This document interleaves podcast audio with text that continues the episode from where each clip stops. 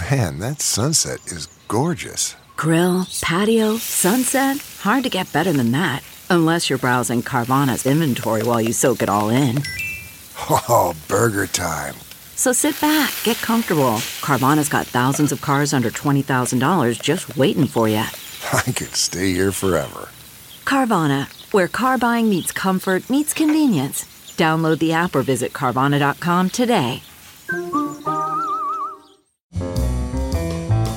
This is Merriam Webster's Word of the Day podcast for Friday, December 30th.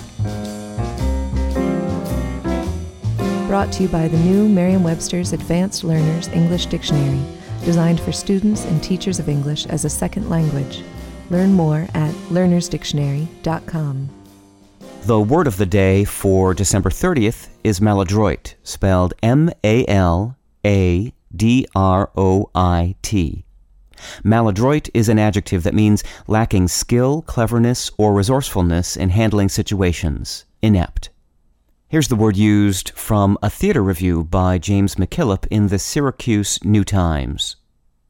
All the aristocrats, not surprisingly, turn out to be maladroit, unable to feed or dress themselves, and are dependent on the servants. To understand the origin of the word maladroit, you need to put together some Middle French and Old French building blocks.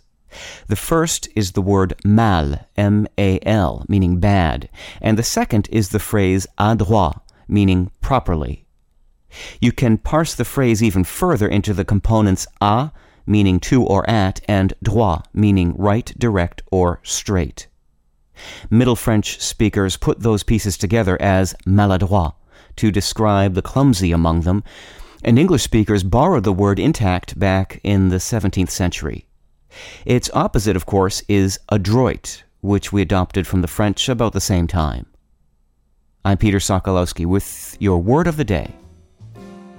Visit the all new learnersdictionary.com, the ultimate online home for teachers and learners of English. A free online dictionary, audio pronunciations, custom study lists, and interactive exercises are available now at learnersdictionary.com.